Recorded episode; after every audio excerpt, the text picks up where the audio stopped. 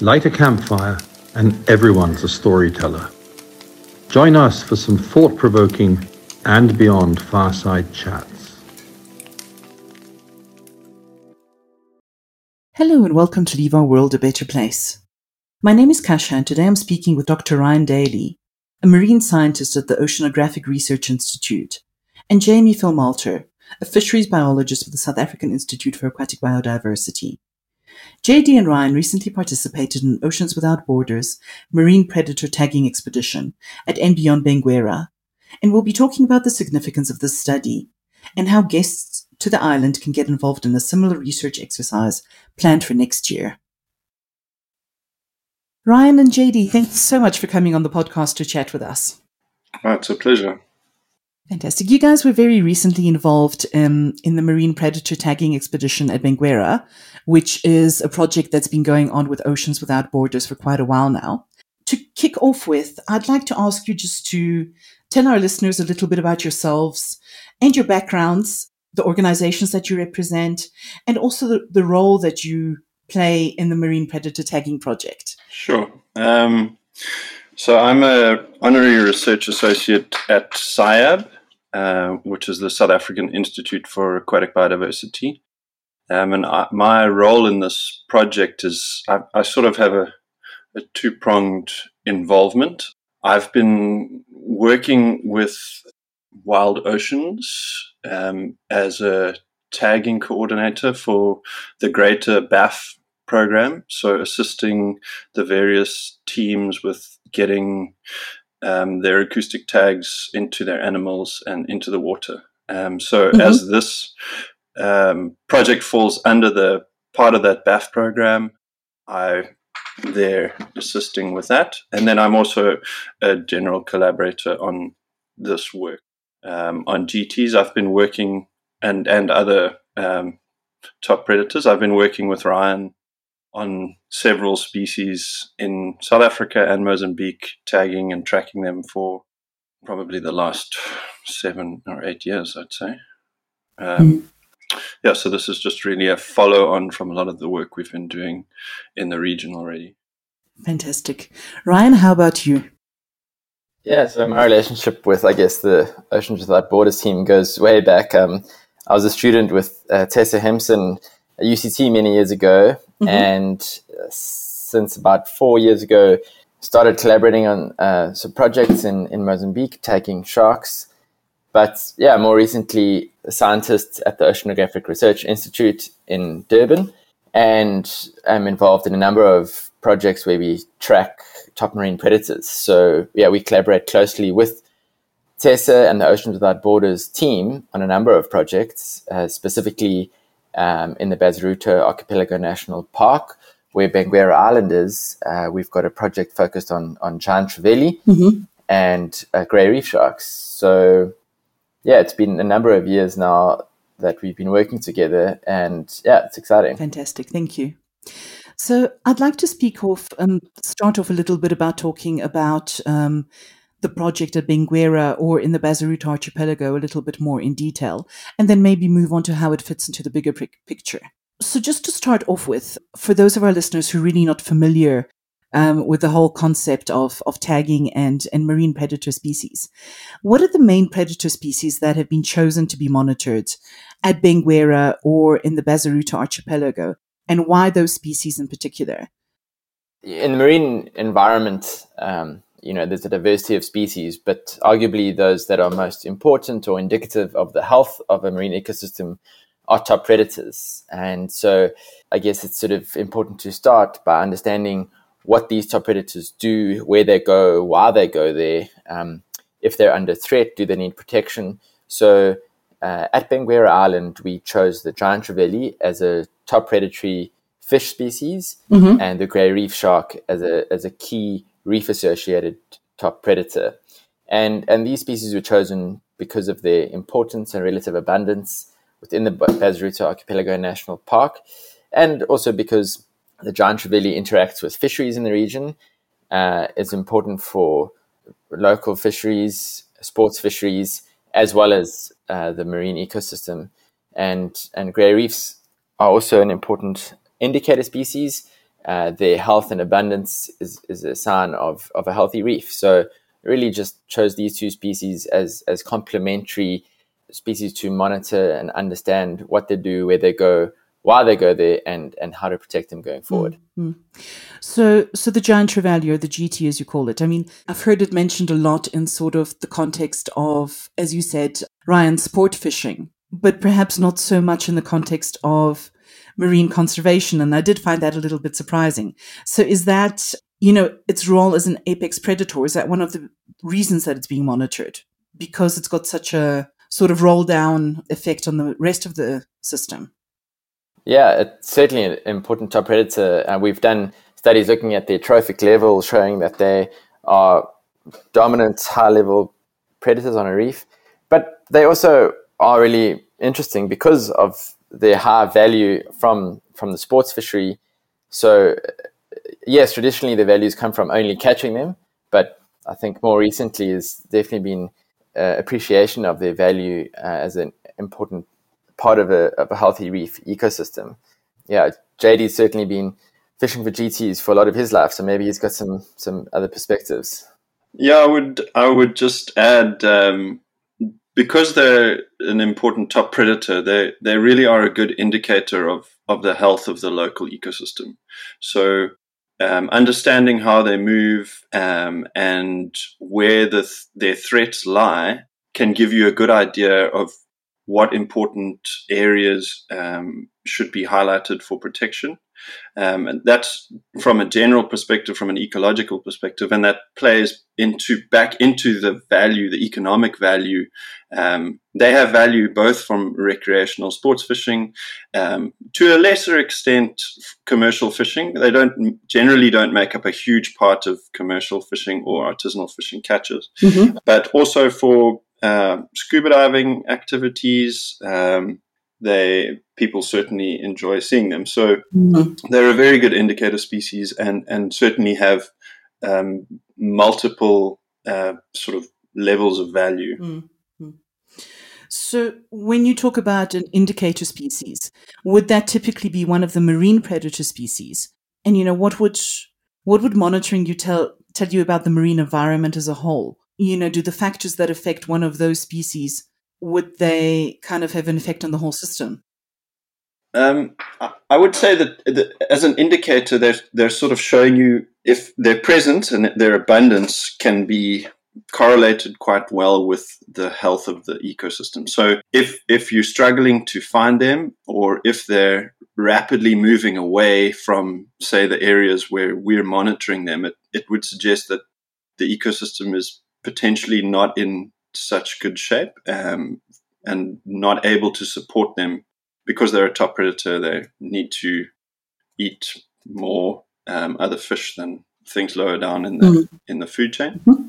So from that sense, they really can tell you quite a lot about the the health and, and stability of the local mm-hmm. environment. Mm-hmm.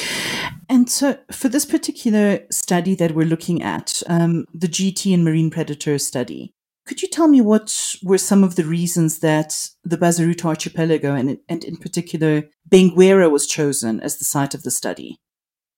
Yeah, I mean, the, the, the Bazaruto Archipelago National Park contains a variety of habitats from inshore seagrass beds, sand flats, and offshore coral reef systems. It's, it's a really incredible marine ecosystem uh, uh and it's diverse at the same time.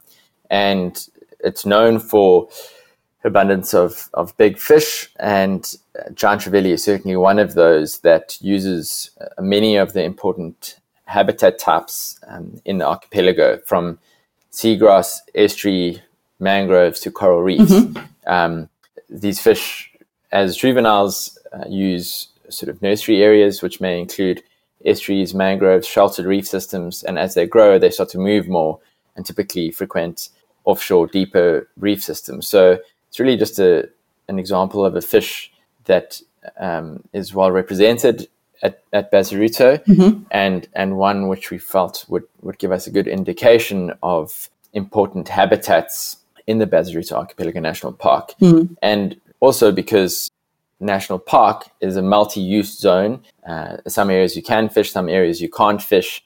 This includes artisanal fishing, sports fishing, um, some areas you can only dive in. So it was also a chance to look at how the species may utilize different zones of the protected area and and if there's a need to improve protection for the species.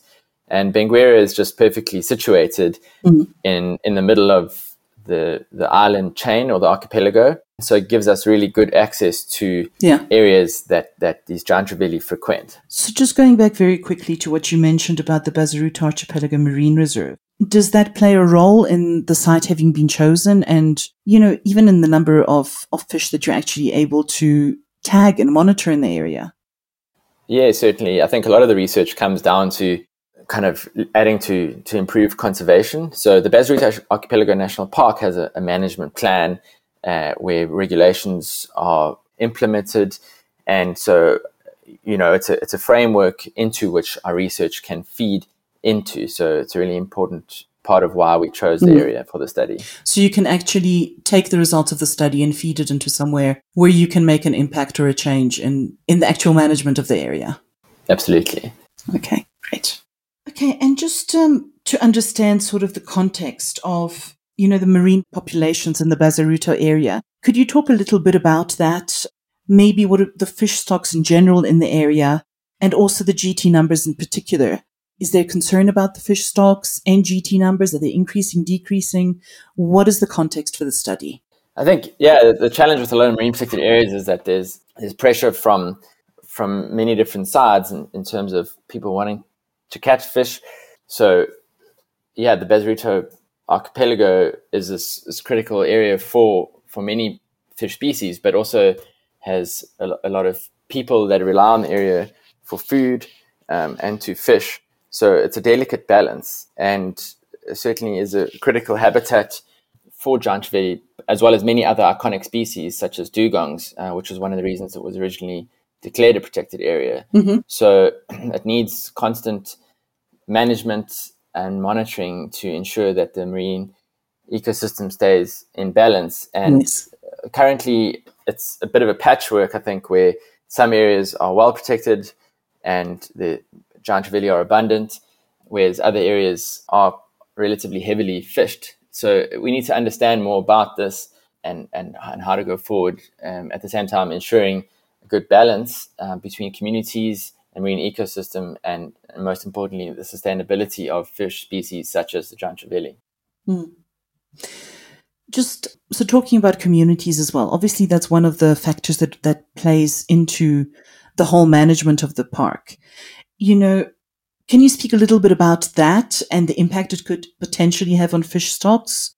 And also any other causes that could potentially affect or decrease fish stocks in the area? I think the certainly taking the local communities and, and even at a slightly broader scale, the reliance on the on the local fish stocks is obviously very high. So it's essential to develop the management plans that include sort of multiple use areas where people have access to fish stocks, but without monitoring catches by the communities and whoever's catching, if it's local communities or sports fishing or spearfishing, whatever, um, those catches need to be monitored in order to really understand the trajectory of the local fish stocks. But aside from just fishing, there can be sort of correlated impacts from the actual fishing activities. So, not just removing the fish, but degrading the habitat. So, Ryan mentioned nursery areas and things like giant trevally in their early juvenile stages will use shallow lagoons and estuaries as nursery areas. Mm. Um, and those areas are typically highly impacted by um, activities such as netting and so, although at a at a larger size, the population, the numbers may look good. If if the nursery is seriously degraded, you can start to see the impact in in years to come, where juveniles are struggling to get make it through to the adult population. So, mm. monitoring all of those activities and and bringing them into um, your management structure is is key. Mm. um, to sort of working towards Mm. the sustainable use of, a, of Mm. an area. Okay, thank you. Now, to talk a little bit more about the actual process of what it is that you do with the tags and how it all works, could you explain, first of all, what is an acoustic tag? And then, how does the process work? How are the GT caught? How are they tagged? And then, how are the tags actually monitored afterwards? So um, the acoustic tags, they're also known as transmitters. The ones we use are about a little bit bigger than a double A battery, and they're designed to be internally implanted into the fish. So there's nothing on the outside of the fish. So what we do is we go to sea and spend our time Mhm. attempting to catch giant GTs, which can be difficult at times. But once we've caught one and got it to the boat, we have a, a sling that's filled up with water, Yeah. and we put the fish inside there and then turn it upside down and surgically implant the tag. So we make a small incision, put the tag into the body cavity of the fish, and then uh, stitch it up before letting it go. Um, and the way that the acoustic tag works is that it sends out a unique identifying code, Mm-hmm. and the tags that we are using send that code out about every 40 to 60 or 70 seconds. And that code is then detected by fixed receiver stations that are moored on, on the ground at strategic sites. Mhm. So around Bazaruto, there are, hmm, Ryan, can you remember exactly how many? But I would guess about 15 Yeah. monitored sites with receivers. Um, and if the fish with the tag in it swims within about half a kilometer of one of those receivers, Mm-hmm. then the receiver hears the tag, hears the signal that it's transmitting, and records the time and date that it heard that fish at. And then we go out, or other local field teams will go out and uh, retrieve the, the acoustic receiver once every six months uh, to once a year, uh, depending on where they are. And that data is then downloaded. The, all the data that's stored on the receiver is then downloaded, and the receiver is cleaned up and given new batteries and then put back in the sea. And then we can look retrospectively at which fish have swum past that point. Mhm. Um, so you build a picture in the past, if that makes sense, Yeah. of, of who has been where over the last six months or year. And then you can calculate various metrics of, of movement from that data on an individual level. So you can see how things have moved. And so none of this is happening uh, in real time from our side, Mhm. but it, you know, the fish are monitored in real time as they're swimming around. And obviously, the more receivers you have in the water, the better your ultimate understanding of their movements are. Mm-hmm. And the tags that we're putting in will last for six to eight years into each fish. Mm-hmm. And the receivers themselves will they'll run for about a year on their battery, but Mhm. because we keep changing the batteries, they'll as long as we don't have any technical problems, they can go on in perpetuity. Oh, wow. So essentially, we'll the longer you wait, the more information you have, and the richer the data set on Mm, on mm. how these things move, and you can start looking at longer term cycles in movement.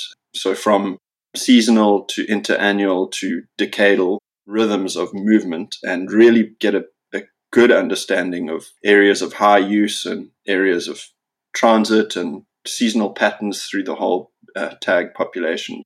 We know from other work in other parts of Mozambique that giant trevally typically form aggregations to when they're spawning. So they'll often get together at very specific times of the year and make large aggregations. Um, and those aggregations are, are key to one, their reproductive success, and they're also key to, for management because they, they're areas where fish like these can be overexploited very easily because a large portion of the population is is uh, concentrated in a small area for short periods of time. So if those are targeted by larger scale fisheries, you can have a massive impact on the population in a very short period of time if you catch all the fish during their spawning aggregations. And in the Bazaruto archipelago, we currently don't know anything about their spawning behavior, if it's occurring within the park or if it's outside the boundaries of the park or if they're if they're making big aggregations like we've seen elsewhere. Mm-hmm. Um, so this kind of information, this kind of tagging work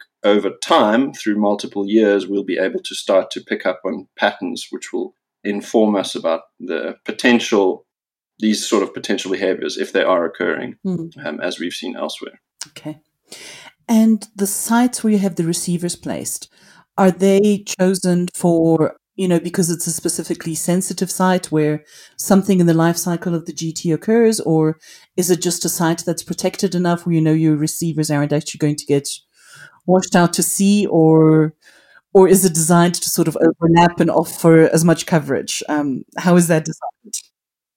Yeah, generally we we try and place receivers because they're so key to interpreting and understanding the data, and because the system is applied to multiple species, not just GTs, and all all tags on all animals will work on the same system. So. Uh, because we're limited by the number of receivers we have, um, you try and overlap in areas where other animals, such as the grey reef that we're working on as well, but also other groups animals. So there's some people in in um, Bazaruto that are also tagging manta rays, for example. And we all share the data um, between the various groups, but mm-hmm. it's yes. we sort of can discuss and identify sites that could potentially benefit everybody the most. Mm. So we'll also target specific sites like reefs that uh, we know are highly productive and maybe where we've caught a lot of the GTs that we've tagged, we suspect that those are important places, so we'll try and put a receiver as close as we can to that. But then there's also like key geographic or bathymetric points that we would like to monitor. So channels that feed out from the inner um, lagoon of, of the archipelago to the open ocean, those are sort of choke points where if fish are going to move through, they've got to kind of go through those areas. So if, by putting a receiver there, we we'll, should be able to see movement from one side to the other. Mm. So there's a whole range of, of factors that we look at when we decide on where to place a receiver. But mm. as you said, something that's safe and sort of not too risky in terms of loss is also um, a a key part of the decision making. Yeah. Um, and then, yeah, so there, there's definitely lots of factors. We have to think about, you know, going back and getting them. So you don't want to put them in places that are too hard to reach as well, because you have to mm-hmm. be able to service them and change the batteries and download the data on a regular basis. So yeah, there's lots of things to consider. Mm. But essentially, it's it's really trying to cover as many key habitats or areas that we think um, are likely to have an important role um, in the animals that we're studying. Mm, absolutely. Well, I think I think the technology behind this is absolutely fascinating, and I mean there must be incredible technological t- challenges that are involved in this kind of project.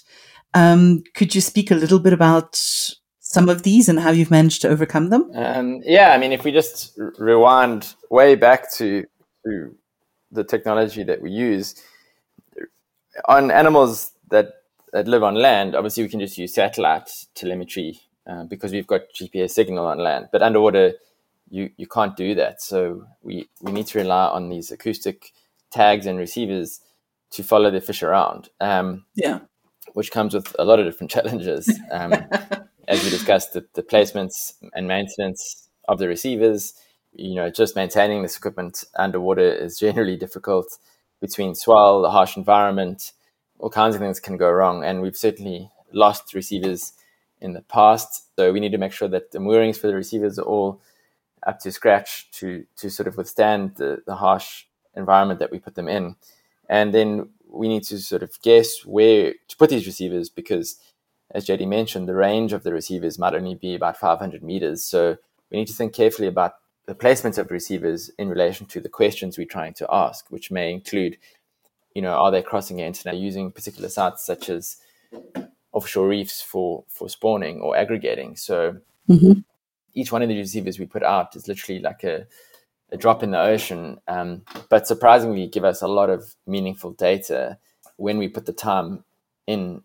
But yeah, there's always challenges. Just getting back into the field and and driving around the Bazaruto Archipelago National Park is is challenging. It's it's a massive expanse of, of ocean um, that the weather can be upside down sometimes and, and really Yeah. challenging. Uh, the visibility can be bad when we need to dive the receivers out. So yeah, there's a lot of things that need to come together to make a successful study. Mhm, mhm. Absolutely. Have there been any recent developments in technology or any new technologies that have come up that have made this just a lot easier? Not really. I think there's new technologies for sure. I mean, we we're putting on sort of Fitbits for for fish and sharks now. We, we we have activity tags that monitor you know the movement patterns of these these fish and sharks. Yeah. We've got cameras that we can use to put on the fish and the sharks, which we've done Mhm, to give us a new insight into their their lives. mm, But but if if we look at just the basic question of understanding where underwater fish and sharks go, this acoustic telemetry has sort of been the stalwart for for answering these questions for for over a decade now. Okay. Perfect. Now, JD spoke about, you know, sort of the other projects that monitor fish in the area. Have you ever had somebody from another project call you up and say, "Hey, you know, we we caught one of your GTs or one of your gray reef sharks on our equipment, say all the way down somewhere completely unrelated to to where you first tag the fish?" Yeah, absolutely. We we share data on the movements of different species all the time because another site that we have these receivers at is in southern Mozambique as well as throughout South Africa and hmm as as a network or group of people working together, we constantly sharing tag detections. So we've yet to to have any significant movements of, of giant trevally or grey reef sharks, but we every year we record the movement of bull sharks within our receiver array that come all the way from the Western Cape where, where JD is located. hmm So these sharks are traveling 6,000 kilometers a year, passing through the study site and back. Uh, we've got great white sharks that get detected from people that have tagged them in, in the Cape in South Africa, and as well as local partners from the Marine Megafauna Foundation that are tagging manta rays and other species that are detected on receivers that we share. So, so we've got a, a, a sort of network setup that we, we share the data between each other because as JD was saying, everybody's tag can get detected on everybody else's receiver. So it's critical to sort of share this information and monitor the area for any unusual migrations we might pick up. Yeah. Mm-hmm. And you said the GT and and the grey reef sharks that you've been tagging in the Bazaruto area, they tend to stay mainly within that region, and that's where you've been picking them up. So far, but uh, they are moving, you know, in and out of the park boundaries. But you know, that's still 100 kilometers of coastline, which is quite substantial. Mm, And yeah, I- I'm sure that they're going to be moving further sure. afield as as time goes on and and as we expand our our receiver network in the area. Mm, Yeah, I I think if I could just Mm, add, I think that's the, the the key thing here is that we have sort of a concentration of of receivers monitoring um, what happens uh, in and around the park, but at a slightly broader regional scale, there's not that concentration of receivers. So if the animals do move outside of our study site, um, they have to swim quite a long way before they're going to get picked up again by a receiver somewhere else along the coastline. mm, So they may well be moving quite far, but just not within the range of of the next set of receivers. And like if they're going south in southern Mozambique, if they're going north, mm. it's it's really a long way before they find any bump into any more receivers. Um, so the the movements could be quite extensive, but Yeah. yeah, this technology relies on on the power of your receiver network. Mm, mm. And I think you you mentioned the number of receivers that you have, but you know what kind of uh, geographic area, what kind what kind of spread of area does that allow you to monitor? I think it's just over 100 kilometers of coastline, but Yeah, I think so. 100 kilometers and probably uh, at its widest point, probably Hmm. 20 kilometers wide, 30 kilometers wide across the park. Okay, it's pretty impressive. but these link into receivers that are located down at Tofinho, Zavora, Yeah. Ponta do Ouro, all the way down to Cape Town, which Yeah. you know includes uh, 2,000 kilometers of coastline. So there are some gaps in the network, but essentially, you know, going forward, we hope that this, this growing network of receivers covers the whole coast of Mozambique and South Africa. Mm-hmm. You know, you've spoken about that network, and I know there are quite a few projects going on all up and down the coastline. I think, JD, you were involved in the Mozambique telemetry network and setting that up. Yeah, both of us were. And there's also okay, great. There's also the acoustic tracking array platform. Can you speak a little bit about how many of those networks there are, and um, you know how important they are in actually fitting all the pieces together? Yeah, so regionally, those are pretty much the, the two networks we have. So ATAP, the acoustic tracking array platform, is the South African network, um, and that's made up of of um, receivers that are maintained by various collaborators along the South African coastline, as well as those that are dedicated specifically to the ATAP array, um, which are set up as long-term monitoring sites and monitor and maintained by SAIAB. Um, and that that receiver array, I mean, it changes as people enter and exit the network, but it's typically about 150 to 180 receivers spanning from mm-hmm. Cape Town to the Mozambican border at Kosi Bay or Ponta do Ouro. Um, and then the Mozambican network, there are must I don't actually have the figure exactly, may be able to give us a better idea, but I would I'd guess about 40 receivers, maybe. Ryan? Yeah, I think it's still uh, sort of in its early stages as as at the moment it's a kind of group of collaborators that share data um, and so this year we've been working on sort of formalizing that more um, ensuring that data is shared between partners but yeah i think about 40 receivers in total as we put out more in the south and marine megafauna foundation deploys more sort of centrally, mm. as well as Apid Vamizi, which which has been going on for a number of years. So it's getting there.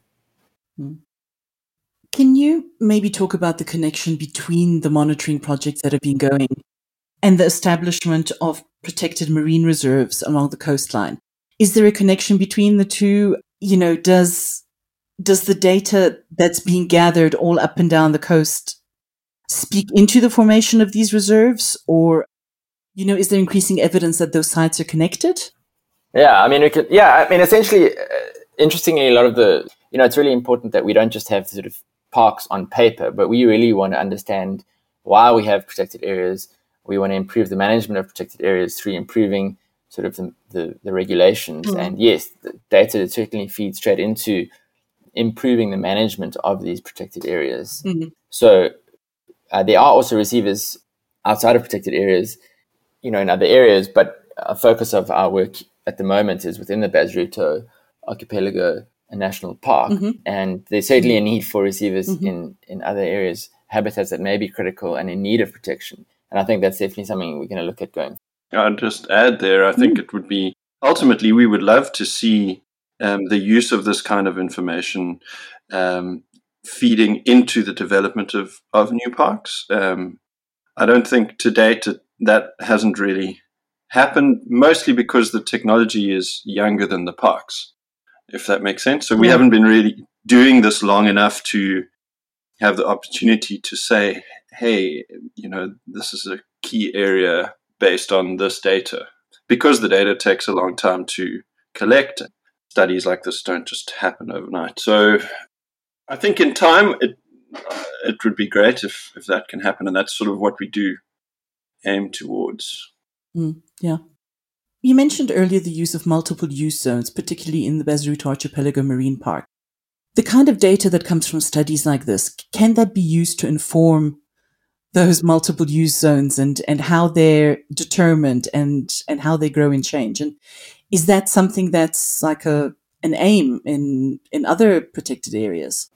Yeah, absolutely. I think it's the pr- priority for the research that we do. And, and so, you know, we, we have receivers in different zoned areas in Bazaruto National Park, as well as other places along the coast. And, and to give you an example, we might find that a, a particular area is really important for spawning of a fish only in particular months of the year. So let's say June and July. Um, we can then go back to management and say, these species are very vulnerable in June and July. So should we implement a fishing closure over those two months? Hence finding a balance between sort of being able to still catch the fish that maybe communities or sports fisheries depend on for their livelihoods, but also ensuring the sustainability of the fish through informed sort of management decisions mm-hmm. um, that we can garner from research that we're doing. Mm-hmm. Sure, absolutely. Um, now, how long has the tagging project in in the Bazaruto archipelago been going for? So, we started putting receivers out three years ago now. Okay. And you know, is there data that's already been gathered that allows you to draw any conclusions, or is it still far too early for that? Yeah, I think we've got some great data so far, JD. I mean, we've been working on it recently. Yeah, look, we do. We've certainly collected some um, fantastic data to date. Um, I think as the we've seen a sort of an increase in the density of receivers in the last year or so, um, and with those receivers going in, the data is going to get a lot richer in the near future because those fish that have been tagged already are, are you know still swimming around. Um, so I would expect that the next time uh, data is downloaded, we'll probably get a much better picture of what these fish are getting up to. Um, the first s- sort of look at what we've got so far has shown some very interesting movements right across our entire array around Bazaruto. Mm-hmm. But uh, I think going forward, we're going to see a much more holistic view throughout the year mm. of what these fish are getting up to. Mm. Absolutely. Um, and you mentioned a little bit earlier, you know, other projects that you've been involved in, such as at um, Vamizi up in the Quirimbas how does the project at Benguerra and the findings or what you've seen so far, how does it relate to or how does, does it compare to sites like Vamizi or other areas where you've done research? Yeah, the, the site up at Vamizi, you know, was the focus of the grey reef shark tagging initiative. And Tessa has been collecting data up there with the Ocean Without Borders team for, for a number of years and a lot of that data is still coming in uh, because I know that COVID sort of put a bit of a halt to to activities up there. But I think, yeah, the Bazaruto National Archipelago Park study around Benguerra has certainly given us a lot of interesting data, specifically because it, mm. it's data from various habitats that are so close to each other, including the sand flats, seagrass beds, offshore reef systems.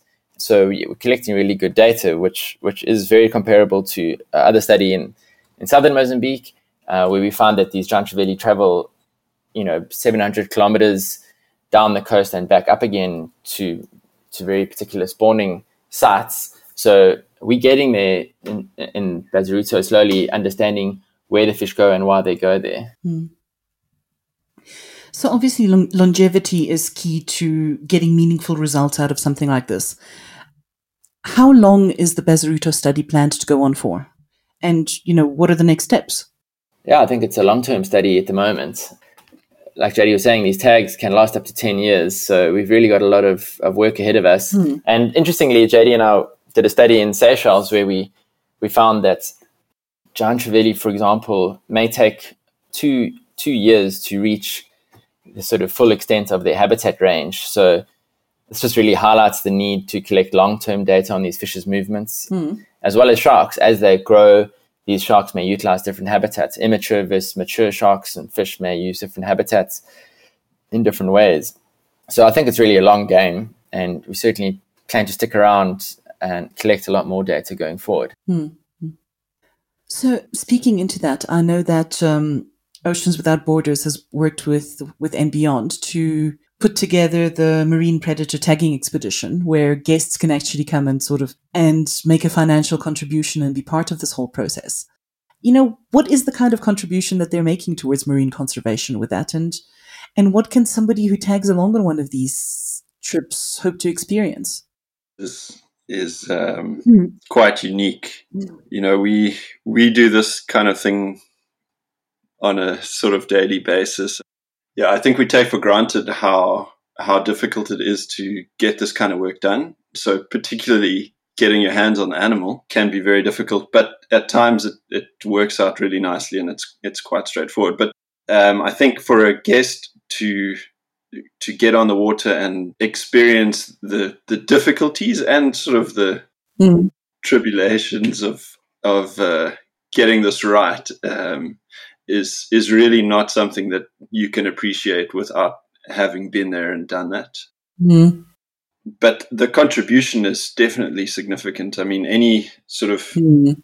be it financial or or um, whatever, um, that'll that can go towards expanding the work we do and just generally creating a better awareness of the of the situation and understanding of of the threats that these ecosystems and these species in particular face by really immersing yourself in in the experience i think Mm. it can be really eye opening for the guest to to understand what's going on and how these sort of projects are, are uh, work you know Hmm. Hmm. You know, I think land-based conservation pro- projects have had a lot of airtime, and there's a lot of a lot of sort of knowledge, and a lot of people are aware of them. But marine conservation is something still very new in terms of any kind of interactive experience. So I'm sure it's bound to be quite an eye opener. Yeah, absolutely. Um, yeah, being at sea, one needs to consider the, the conditions, and and these are not always cooperative. But yeah, like JD says, I think you know guests can get first-hand experience of the challenges that that we face while trying to research these animals, but also just get a much better appreciation of of what it takes to to do this sort of research um, and improve the conservation for these species. And you know, working with beyond so far has just been incredible in, in terms of the logistical support, um, financial support, and really just willingness to get on board and and help us to to do this research and improve the sort of conservation outcomes of the species that we're interested in. So yeah, for guests to understand the bigger picture also around why we're doing this, the need for it, plans of of of how to do it, improve the conservation of these species, ensure the sustainability of our marine resources. That certainly And Beyond and, and, and associated tourism depends on yeah just a great opportunity hmm. Fantastic. Thank you so much, both of you, JD and Ryan. It's been an absolute pleasure talking to you and um, really, really fascinating. I hope we get a chance to chat again once you've got some more results from the project that you can share with us. brilliant thanks so much wonderful thank you very much Thank you for listening to Leave Our World a Better Place. Don't forget to subscribe to make sure that you never miss an episode. If you'd like to find out more about And Beyond, please log on to our website at andbeyond.com.